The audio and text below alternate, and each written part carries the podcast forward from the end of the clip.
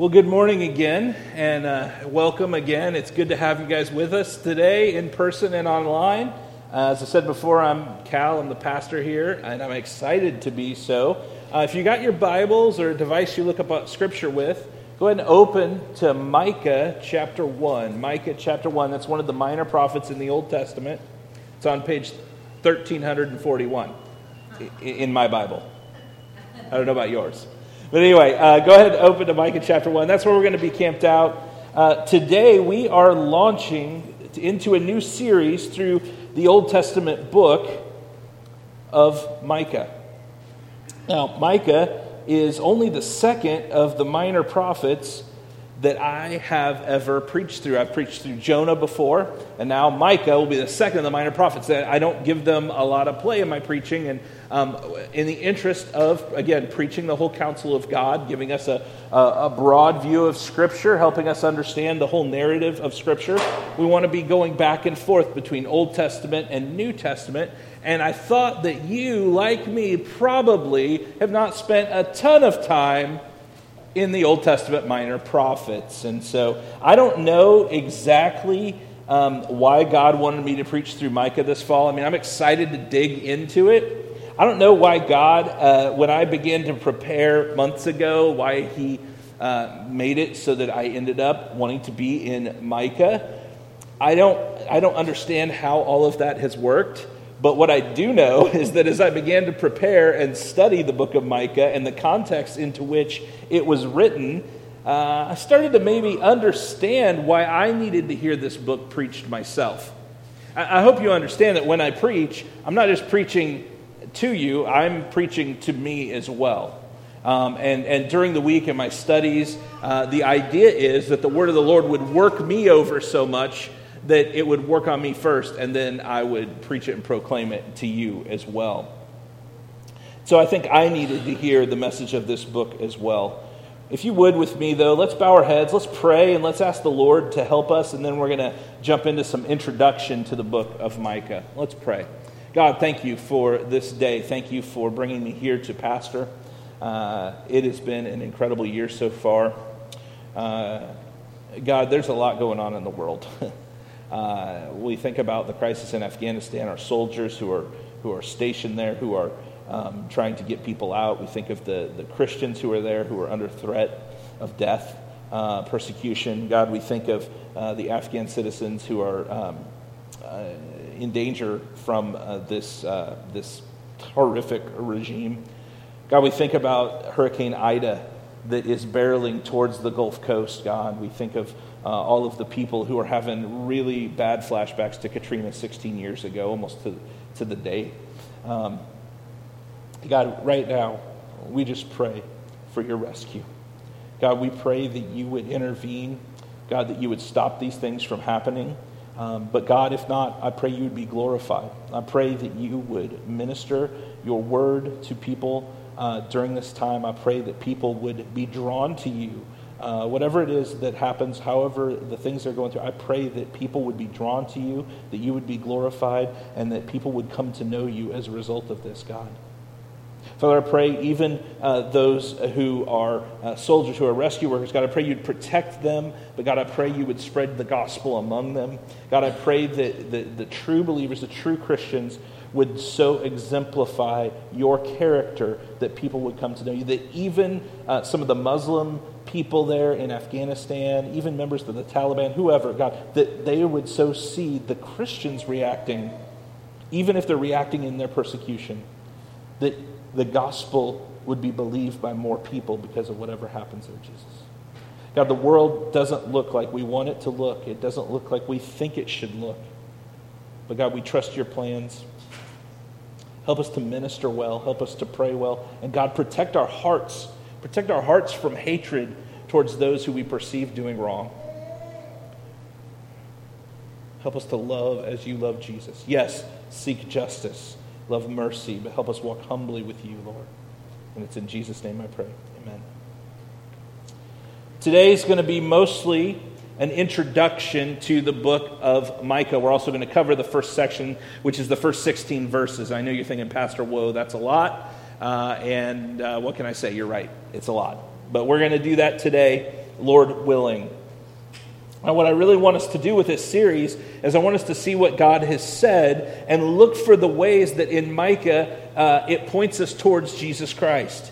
See, the entirety of scriptures are about Jesus. He tells some of his followers that on their way to Emmaus after his resurrection. He explains to them the scriptures and how they all point to him, and he's using the Old Testament in that because they didn't have the New Testament yet. They were living it at that point. So we come to a man named Micah in the Old Testament. This is before the time of Christ. And Micah's name means who is like Yahweh. Who is like Yahweh. Micah ministered in an extremely volatile and insecure political time in the history of the ancient Near East. The the nation of Israel was divided, had been divided into two kingdoms, and we're going to get more into that later. But there was Judea, and then there was the northern kingdom of Israel. And there were Micah, excuse me, Micah takes place during the reigns of three Judean kings in particular. The kings were uh, Jotham, Ahaz, and Hezekiah. I know you guys are just dying to name your kids that, all right? Uh, probably not. And I would recommend, especially, don't name them Ahaz. Okay? Uh, and I'll tell you why in just a minute. But uh, so it was Jotham, Ahaz, and Hezekiah. Now, first was Jotham. And so when Micah began his ministry, Jotham was the king of Judea. And Jotham feared God. He was like his father Uzziah in that way. Now, Uzziah is maybe a guy whose name you've heard before. So just hang on to that. We're going to come back to that in a little bit, uh, or at least make that connection in just a minute. But Jotham feared God, and he was like his father Uzziah, Uzziah, excuse me, but he did not fall to the pride of his father. Uzziah had fallen to pride, and, and Jotham did not. But despite having a God fearing, obedient to God leader, the people still continued in their idol worship. They continued in idolatry. So that's Jotham. And after Jotham was his son, Ahaz, who was king. Ahaz was a terrible dude. Ahaz was terrible. He erected idols in Jerusalem. If that wasn't enough, he uh, burned his sons as burnt, sacrificed his sons as burnt offerings to pagan gods. I told one of my sons that this morning. Like, hey, you know this guy Ahaz? He offered his sons as burnt sacrifice. I wasn't making a threat, okay? I was just pointing it out. That's all. Just pointing it out. He, so he offered his sons as burnt sacrifices to these pagan gods, and he even went so far as to close the temple. And God used the Syrians, the northern tribe of Israel, and Assyria to judge uh, to judge the nation of Judah. And if you want to read that story, it's in Second Chronicles 28. We can just kind of jot that down. We're not going to go there right now. We're going to continue with some more introduction before we get into Micah, but you might want to jot some of these references down. And then, so Ahaz's son, Hezekiah. Hezekiah became king. Micah is still doing ministry because Micah's ministering for somewhere around 30 years, okay? So even though his book is one of the shorter books, uh, we call them minor prophets. Now, we don't call them minor prophets because their message is less important. No, not at all. They're simply called minor prophets because the books are shorter. You know, you get a book like Isaiah, Jeremiah, they're, they're much longer. Uh, Micah is one of the minor prophets. And yet, even though his book is short, you would think, well, he probably wasn't ministering that long, but it was like 30 years, I mean, three decades, right? And um, that's pretty incredible. So Hezekiah comes into power, and he rejected his father Ahaz's idolatry. He rejected that. He was uh, more like his grandpa, okay? He was more like Jotham. He wasn't perfect, he certainly made some mistakes, but he loved God and he tried to obey. So, those are the three kings that Micah is serving during. That's important to remember because you're going to see uh, just things pop up in reference, and you're going to want to know that.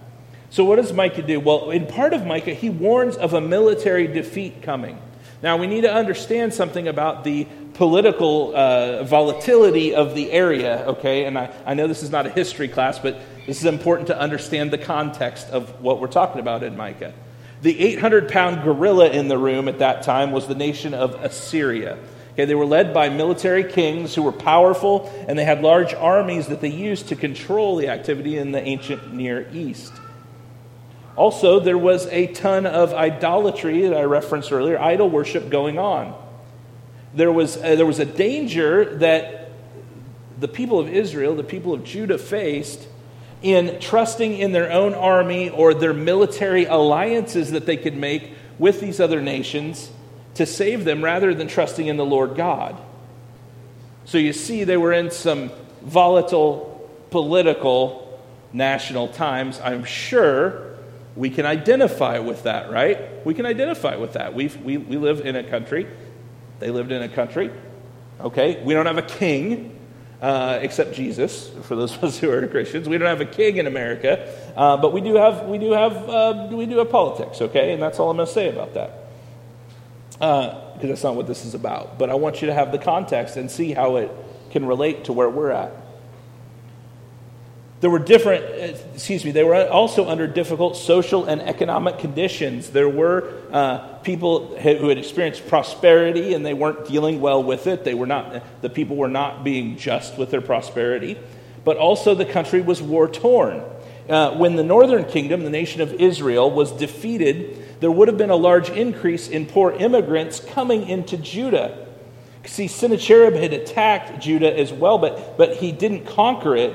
But his troops, as they're passing through the country, would have pillaged, uh, the, pillaged the country and the villages and the families. And after each of these wars, many families would have had to start over from scratch. Most of us have not lived in a war torn country.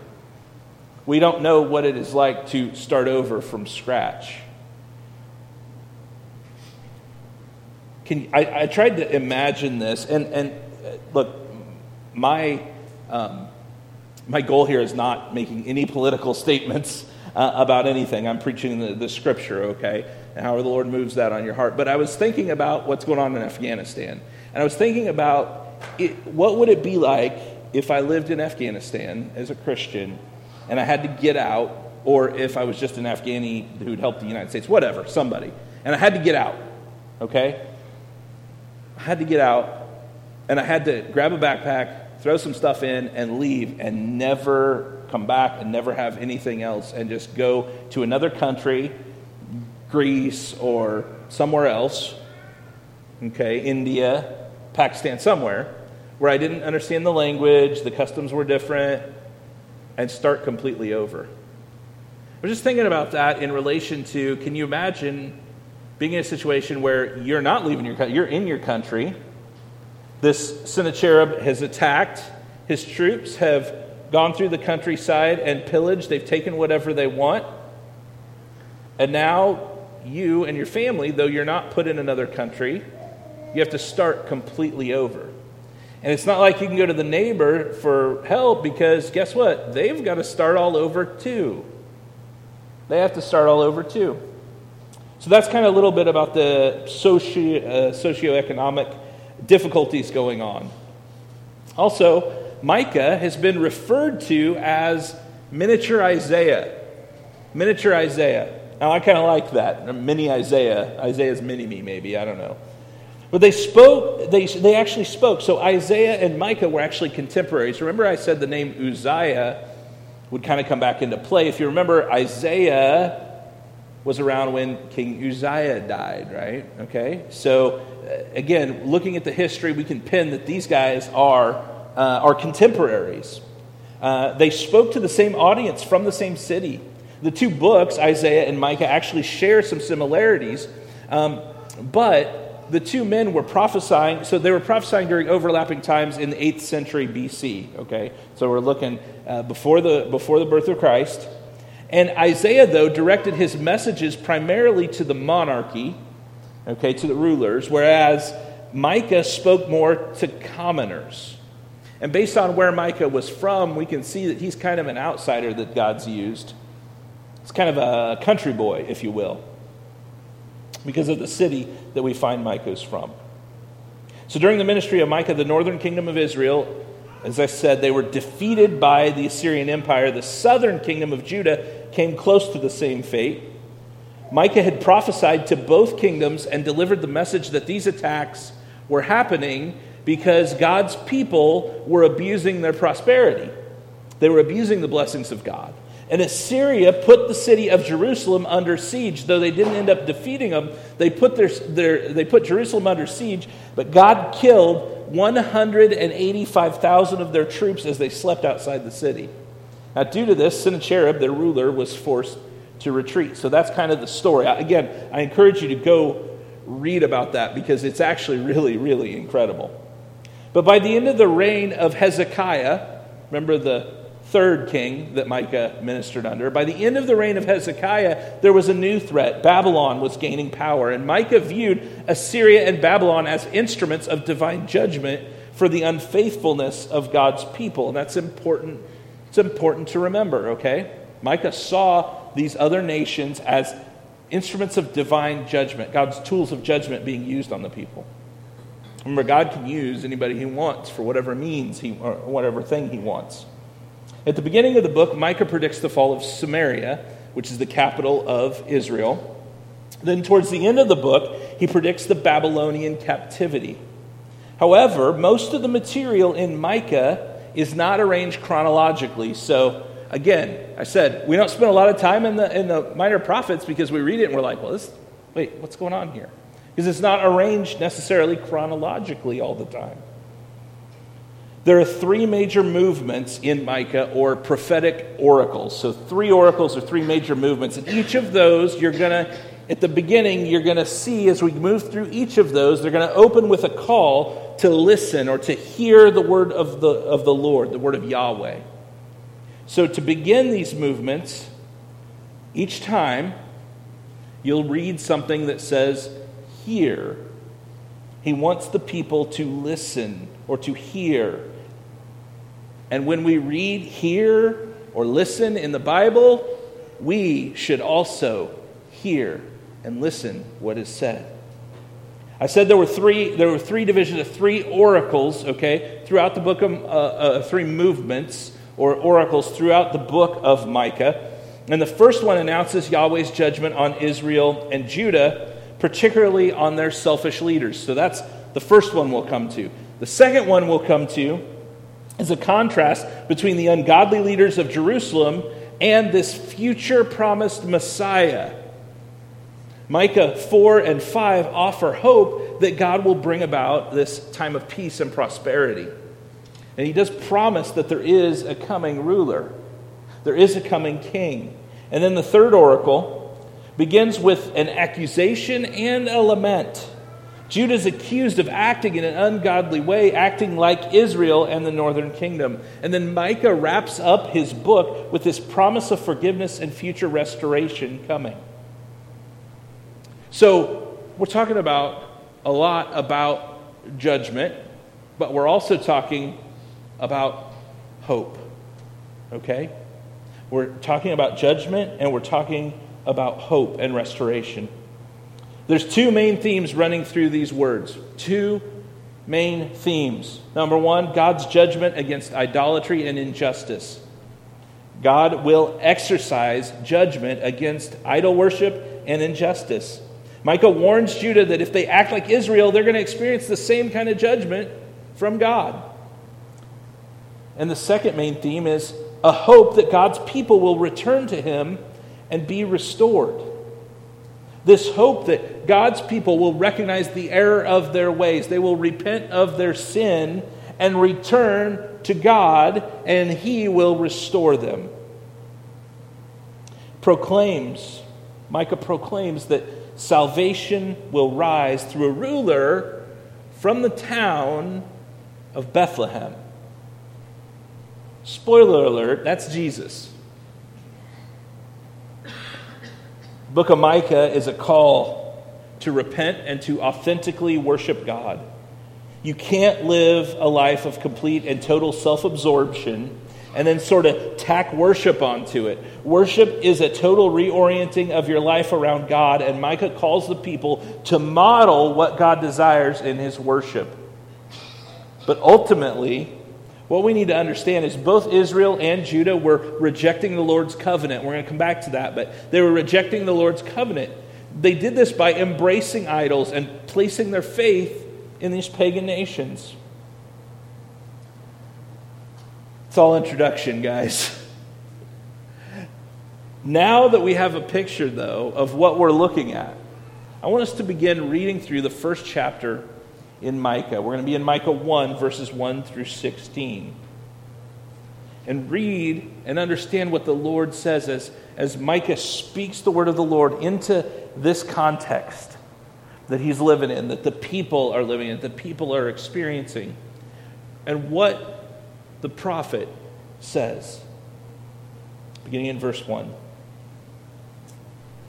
the word of the Lord that came to Micah of Moresheth in the days of Jotham, Ahaz, and Hezekiah, kings of Judah, which he saw concerning Samaria and Jerusalem.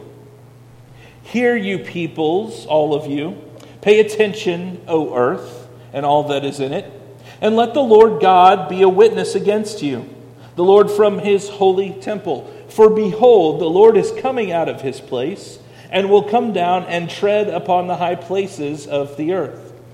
And the mountains will melt under him, and the valleys will split open like wax before the fire, like waters poured down a steep place. And this is for the transgression of Jacob, and for the sins of the house of Israel. What is the transgression of Jacob? Is it not Samaria? And what is the high place of Judah? Is it not Jerusalem? Therefore, I will make Samaria a heap in the open country, a place for planting vineyards. And I will pour down her stones into the valley and uncover her foundations. All her carved images shall be beaten to pieces. All her wages shall be burned with fire, and all her idols I will lay waste. For from the fee of a prostitute she gathered them, and to the fee of a prostitute they shall return. For this I will lament and wail. I will go stripped and naked. I will make lamentation like the jackals and mourning like the ostriches. For her wound is incurable, and it has come to Judah. It has reached to the gate of my people, to Jerusalem. Tell it not in Gath. Weep not at all in Beth, Bethlehem Ephrath. Roll yourselves in the dust. Pass on your way, inhabitants of Sephir, Shaphir in nakedness and shame.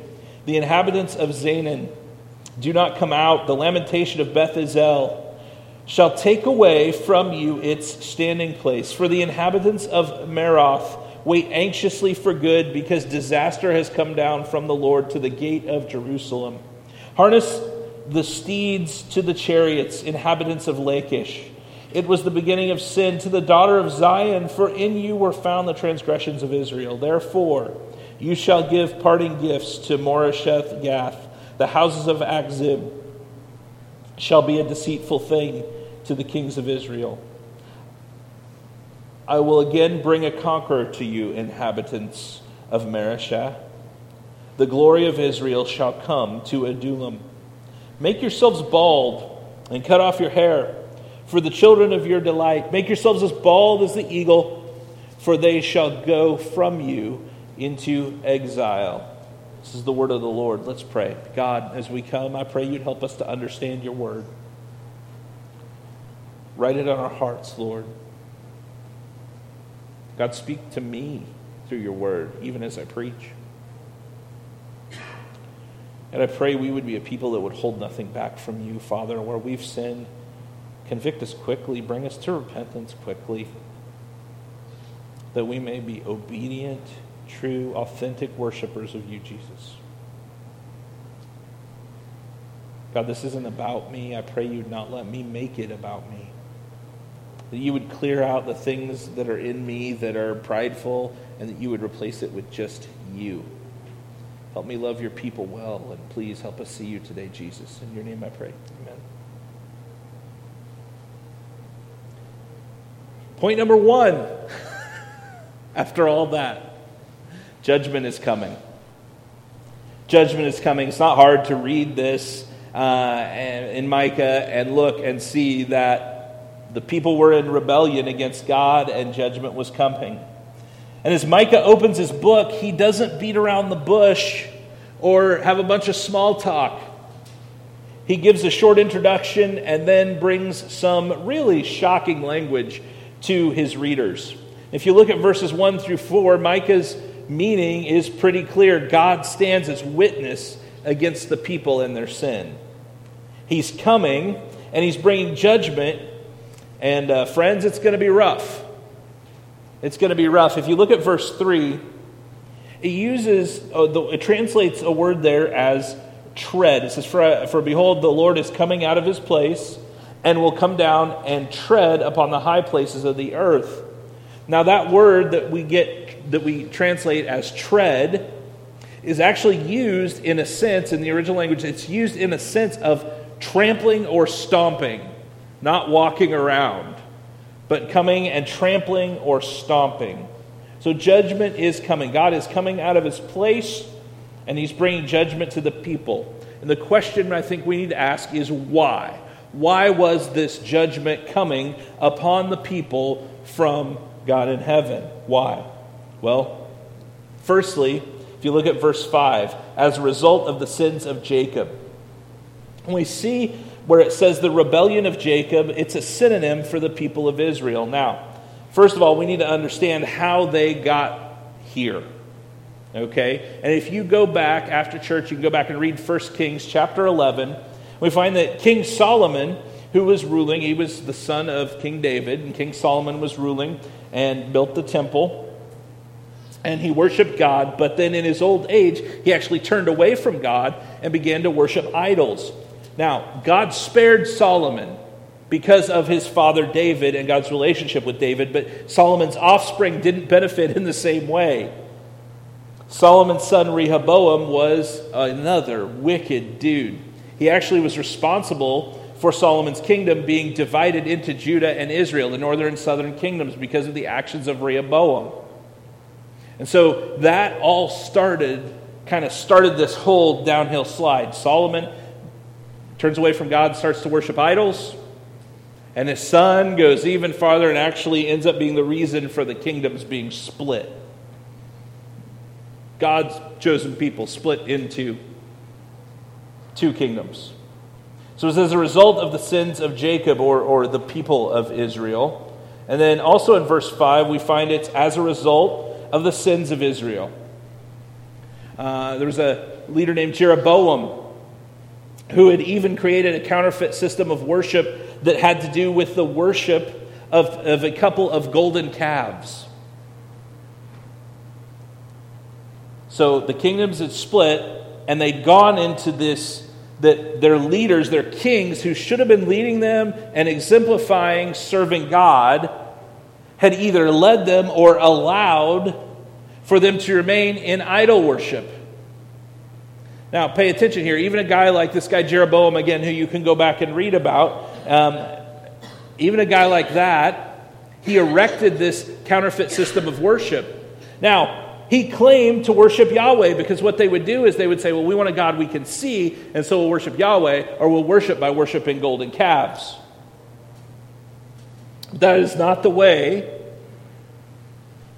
that God has commanded he be worshiped.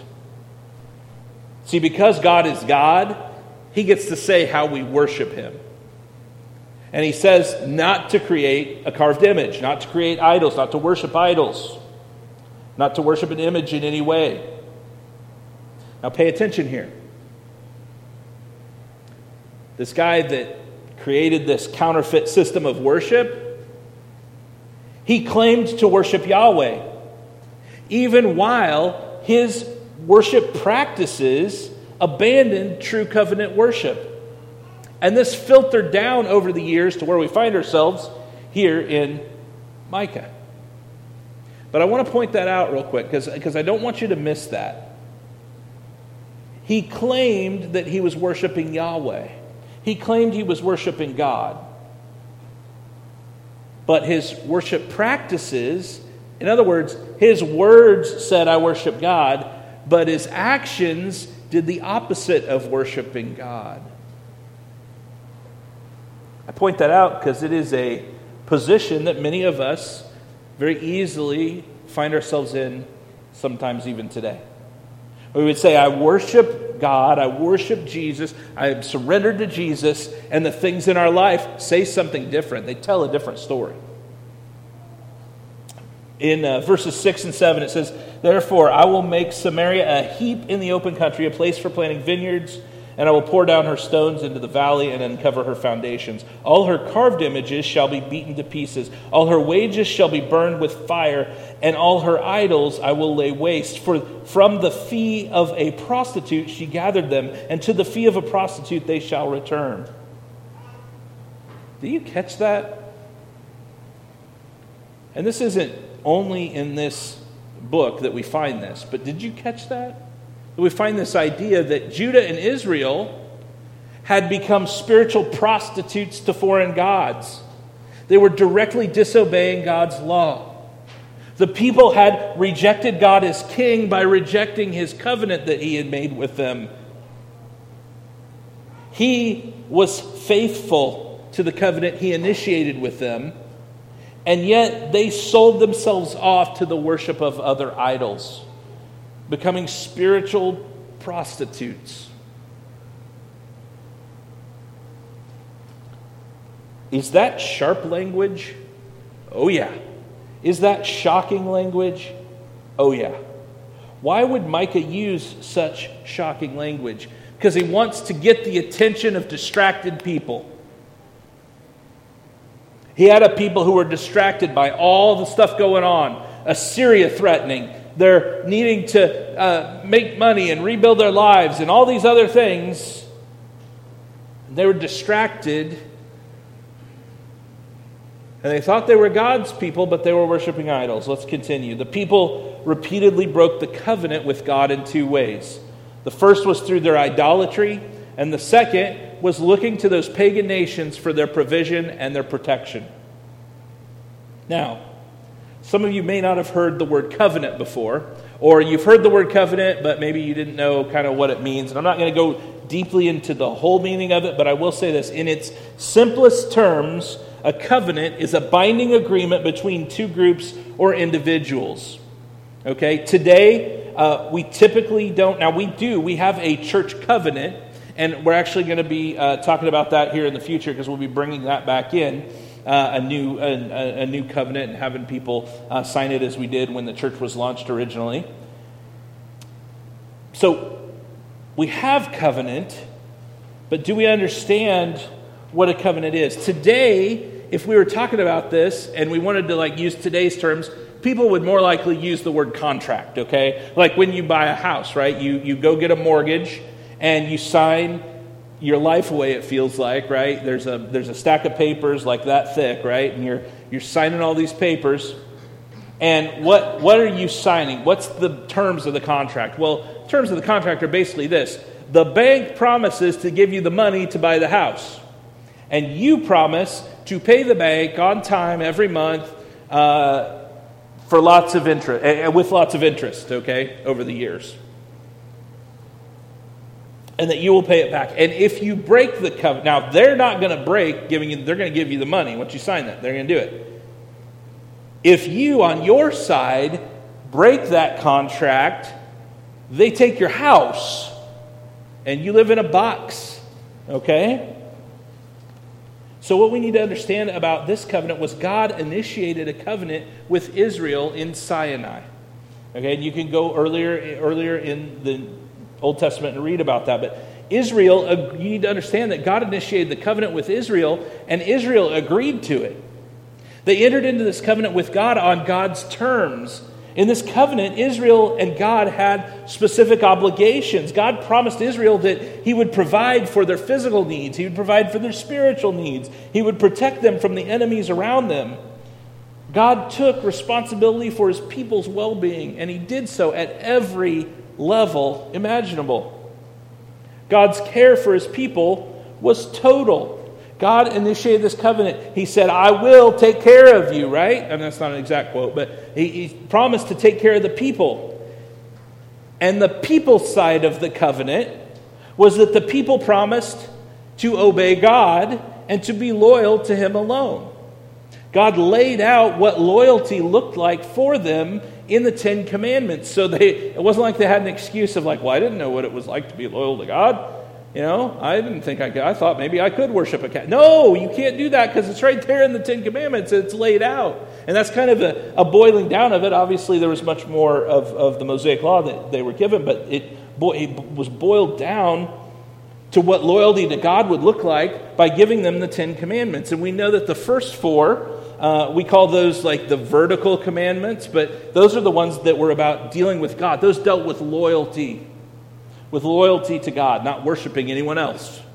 But then the final six dealt with obedience. They were the, dealing with one another and how we were going to obey God within the context of our relationships with other people.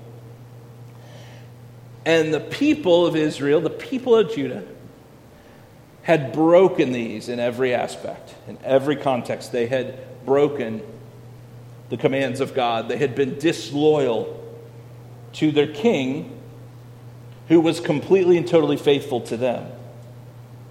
Now, it's real easy for us to look at the people of Judah and Israel and kind of scoff at them. You know, all those idiots, what are they doing? They've got God. What are they doing? Why are they why are they disobeying him? It seems pretty clear he'll take care of them if they obey him. What are they doing?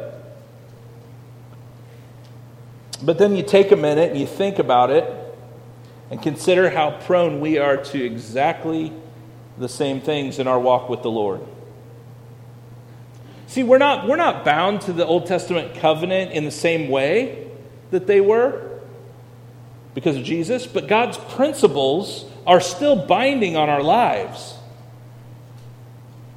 No, it's not the same, same, but God's principles are still binding on our lives in the same way.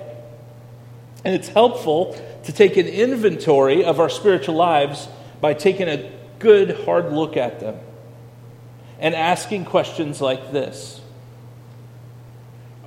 Are you, am I, asking this of yourself, am I embracing truth? Am I embracing truth? God's truth? Am I honoring God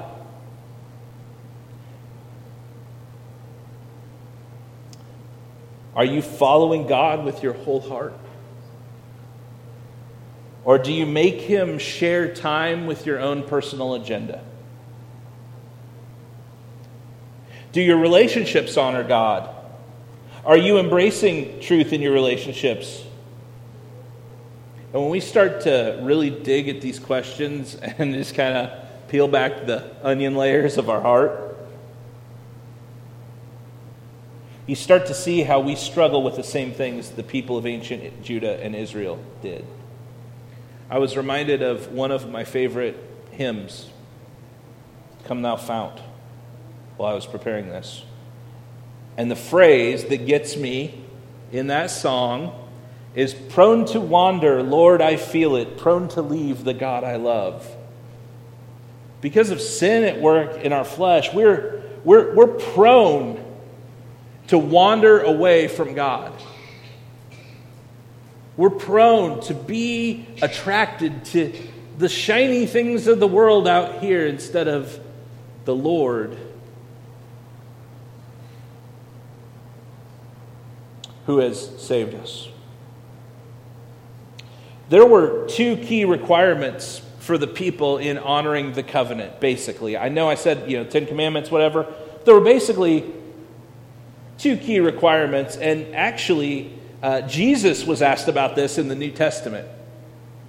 Jesus was asked about this in Matthew chapter 22, verses 34 through 40. He was approached by a Pharisee, and he was asked about this. Let's read there. You can follow along on the screen or, or in your Bible. Matthew 22, 34 through 40. It says, But when the Pharisees heard that he had silenced the Sadducees, they gathered together. And one of them, a lawyer, asked him a question to test him Teacher, which is the great commandment in the law? And he said to him, You shall love the Lord your God with all your heart, and with all your soul, and with all your mind. This is the great and first commandment. And the second is like it you shall love your neighbor as yourself. On these two commandments depend all the law and the prophets. So love God and love your neighbor.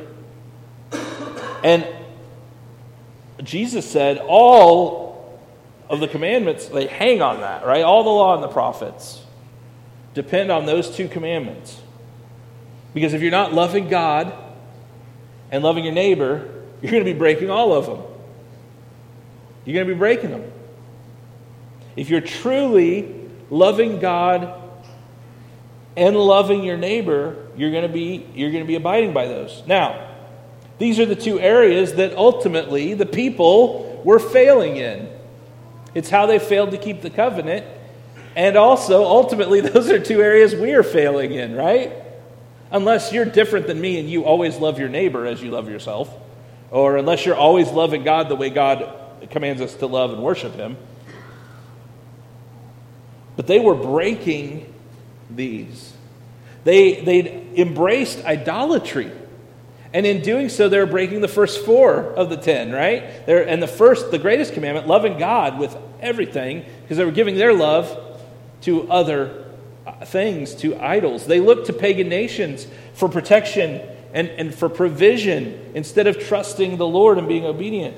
See, they traded the love of God for the love of idols. And they gave their loyalty to these idols, and they wound up in bondage to the very things they were trying to worship. Please listen bondage always is the result of sinful life choices. You may think that thing that you are chasing that is sinful, you may think that as you make those choices, well, it's just once. I'm not going to give in to it fully. I'm just, just I'm doing it this one time. But what we find from Scripture is that we actually become in bondage to those sinful choices. That's what sin does. It wants to wrap around you and drag you down. The enemy ultimately wants to kill you, destroy you, to steal your life. They replaced love for neighbor with a love of self, which led to them fighting for self preservation, seeking the protection of other nations and it led to self service, seeking their own provision. And then so we see in Micah verses eight, uh, Micah one verses eight and nine. Micah was sad about this coming judgment, and he was sad about the consequences of the people that the people were going to face, and he could simply weep at it. In verse twelve, we see disasters coming. Even though the leaders and the people and the priests they're waiting around expecting something good. And in verse 16, we see that eventually the people will be taken into exile. So, what was the tone? Because I know that you're, you're listening to this, you're thinking, Pastor, you're talking an awful lot about judgment. Uh, and, and it's right, I am. Because I think we just need to understand the tone of the prophet. We need to understand where Micah was coming from. As I said before, it's extreme, it's an extreme tone. As we read the prophets, a lot of times, some of you probably don't read them as much because, boy, it's kind of a downer. They're talking about all this judgment and destruction and the sin that the people had done. They, it seems harsh, it seems abrupt, but it's because they're trying to get the attention of distracted people. The prophets had been speaking for years. It wasn't like Micah just came and was the first one. The prophets had been speaking for years, telling them, proclaiming the truth of the Word of God. They said judgment was coming, and yet the people looked around and they were like, well, it, yeah, but we're good now. It's not here. And the prophets were like, judgment is coming. Repent, turn to God. And they're like, yeah, but we're, we're good. We're good. Here's a key thing the people believed they were not in danger. Well, Pastor, the prophet said, Judgment's coming, judgment's coming, repent, turn to God. The people believed they were not in any danger because they were God's people and they were in covenant with Him. So nothing bad could happen to them because God promised His protection of them. One, as one author puts it, despite the fact that they had totally abandoned their role in the covenant of loyalty and obedience to the covenant, they had absolute confidence that God would never break his promise to protect and provide for them, regardless of how they lived. Over time, they began to trust more in their national identity than in God. Well, I'm glad we don't struggle with that. Anyway, sorry. They believed God would provide for them and protect them because they were children of Abraham, not because they were obedient and loyal to the covenant. They believed that they could live any way they wanted, even as idolaters, worshiping other gods, and that God would bless them. And we should not be surprised that Israel and Judah drifted into this mentality. This is the bondage that came to them through their idolatry. Once we place our hope in someone or something besides God, we make ourselves vulnerable to falsehood. Ultimately, the people believed the lie that their nationality, their national identity, was enough. And we do the same thing. We're prone to set up idols and put our trust in them. And we give our time, our loyalty, our money, and even the time when we should be worshiping God to other things. We've created idols out of people in our relationships. We've created idols out of youth sports. We've created idols out of professional sports. We've created idols out of our, our private time on the lake, out of fishing, out of hunting, out of whatever, substances. We've created idols out of anything because, as John Calvin said, the human heart is a factory of idols. We're always going to create new things to worship.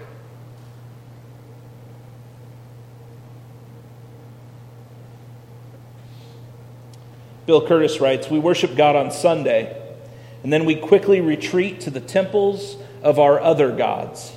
Soon we become more loyal to them than to God Himself, and before long our idols have trapped us in bondage. All the while we convince ourselves that God is okay with the existence of these idols in our lives, and that He will continue to bless us regardless. After all, isn't He a God of love and grace? Hasn't He promised to bless us? We find that we're hoping in the wrong thing. They'd broken the covenant, which, by the way, basically if you break a contract, what happens? It's, it's null and void, right?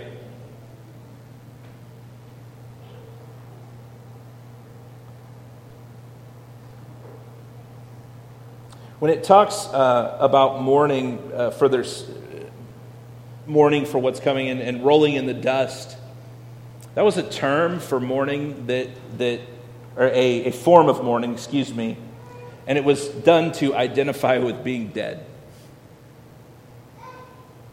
See, the problem is we sometimes will recognize our sin, but we won't really mourn over our sin and allow a, allow a godly sorrow to wash over us for our sin. Because if you just feel sorry because the pastor mentioned it, or you got caught, that's one thing. Godly sorrow leads to repentance a change of action, a change of the way of thinking towards our sin, and a way of acting towards our sin, a turning away of sin from sin and turning towards God. See, in the covenant, there were two sides to that thing. And the people had broken it, they had sinned. And they're called to repent of their idolatry, repent of a divided loyalty, and believe the good news Trust in the Lord who had promised to them. Now, Pastor, what are, you saying here? Are you saying that we have to act a certain way in order to win God's approval? Nope, that's not what I'm saying. Because here's the thing, and I said it earlier we all break those great commandments, right? We all break those. The Bible says we've all sinned and fallen short of the glory of God. So, what's the answer? Well, I'm glad you asked because God actually provided an answer for that. Because the blood of bulls and animals was not sufficient for an all time sacrifice for sin. It wasn't sufficient to cover all of our sin. And what I don't want to do is, I don't want you to come here and think, well, I got to continue to act, I got to try real hard. And like, Pastor gave me a bunch of homework, uh, just spiritual to do list, right? What I want to tell you is there's one person who truly offers hope to the world. There's one person who offers forgiveness of our idolatry, forgiveness of our running from God, forgiveness of our divided loyalty, forgiveness of giving our time we should be in worship to other things. Friends, look, the pandemic has done a lot of stuff uh, in, our, in our world. And one of the things it has done, I do believe, is um, you are seeing, and we are seeing in America, a lot of people, I don't know about other countries, but in America, a lot of people who they came to church, Um, some of them, they were, it was vestiges of something that they had done kind of all their lives. They had just come, but they weren't really plugged in. They thought, I'll go on Sunday, I'll kind of do my piece, and then I'll go on and you know do whatever I do. And, and maybe, maybe they were just real tired, so they decided not to come today, or they didn't do this, or whatever. And, and, and gradually, well, we've got a we got a soccer game, or we got a baseball game, or we've well, there's this. I want to want to watch this movie, or we got this thing, or and gradually you would see them before the pandemic, be gone for a month or two or whatever. But then what the pandemic did is we had an extended period of time where it was deemed by some not to be safe to come out and go to church. And right? And, and no judgment there on people. Like, we still have people who are not comfortable showing up, and no judgment whatsoever on them, okay? Uh, and don't, don't hear judgment on that whatsoever. But what we have seen in the church in America is that as that has happened, there's a bunch of people primarily these people who were a little more fringely involved, who they're not coming back. And they're giving that Sunday, that time of gathering with the people of God to worship God, and they're giving that to something else. Now, for some of them, it was because they never knew God, uh, they never knew the Lord. Um, for others, they've just, got, they've just gotten off track and into bondage of something. But we can see the same thing happening in us. And Jesus is the Savior of the church. Jesus is the Messiah. He's the promised one from Micah. Only He provides the hope of salvation and freedom from the bondage to our sin and, and life with living with a purpose for Him, bringing Him glory. And he provided this, he did this by giving his perfect life on the cross. See, you're not going to live the perfect life loving God and loving others the perfect way, but you, don't, you can't and you don't have to because Jesus did that in your place. He lived the perfect life that you and I can't live. And he died a death in the place of sinners, literally taking our sin upon himself. And he rose three days later from the grave. He had exchanged our sin upon himself and given us, imputed to us his righteousness, his right standing before God. So that when God looks at us, he doesn't just look at us and see someone who's broken his law, he sees the right standing of Christ before him. When we place our hope and our trust in Jesus, when we repent of our sin and believe the good news. Jesus is so good. He is Lord, He is King. And the Lord Jesus Christ is the only one worthy of our obedience. In fact, I'm going to say this the only appropriate response to Jesus' sacrifice on your behalf for your sins on the cross, the only appropriate response is unswerving loyalty and obedience to Him. But just like Israel and Judah, we're, we're prone to wander. We're prone to chase the shiny thing. And still, still, God promises rescue in the form of Jesus. Because God ultimately, He will always keep His promises. See, they'd broken the covenant, but God said there's a ruler coming because God was still keeping His side of the covenant.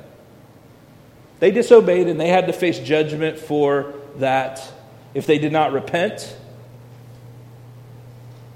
but God still promises rescue. And He still promises rescue in the form of Jesus Christ. Trust and obey, for there's no other way to be happy in Jesus but to trust and obey.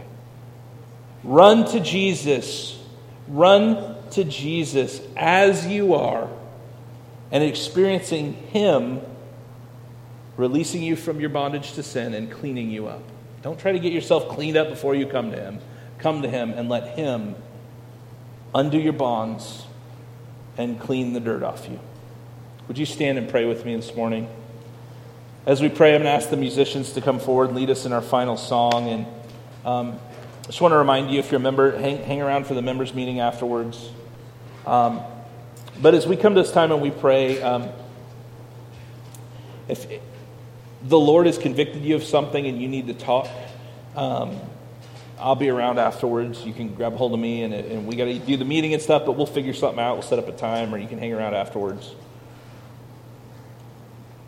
Don't let today be another day where you realize something is wrong between you and God and you don't make any steps to do anything about it. Seek Him today. Seek Him in His Word, seek Him in prayer. And then be prepared to repent where you've sinned and obey the word of the Lord. Heavenly Father, God, I come before you and I thank you for this body of believers who's gathered here this morning. I love them so much, God. I thank you for bringing me here, God. I, I'll never pretend to know all of your plans and purposes uh, in specific. God, we do know that you want us to repent of our sins and to believe the good news. You want our loyalty. You deserve our loyalty. You're the only one worthy of it. No one else is worthy of worship and praise but you, Jesus. God, if there's somebody here who maybe today was the first time they heard the gospel that you died for their sins in their place, and that by repenting of their sins, trusting in you for salvation, surrendering to you as Lord and Savior, God, that they that they can have life eternal with you in heaven. They can have abundant life, forgiveness of sins, freedom from the bondage of sin. Then today, God, I pray would be their day of salvation. That they would cry out to you and that they would seek uh, either myself or one of the deacons or other leaders out and find out how they can begin a relationship with you and follow you, Jesus. Help us be faithful and obedient. Bring us quickly to repentance of our sin when we step out of your way, Jesus just pray you move, continue to move in our hearts as we sing. In Jesus' name I pray.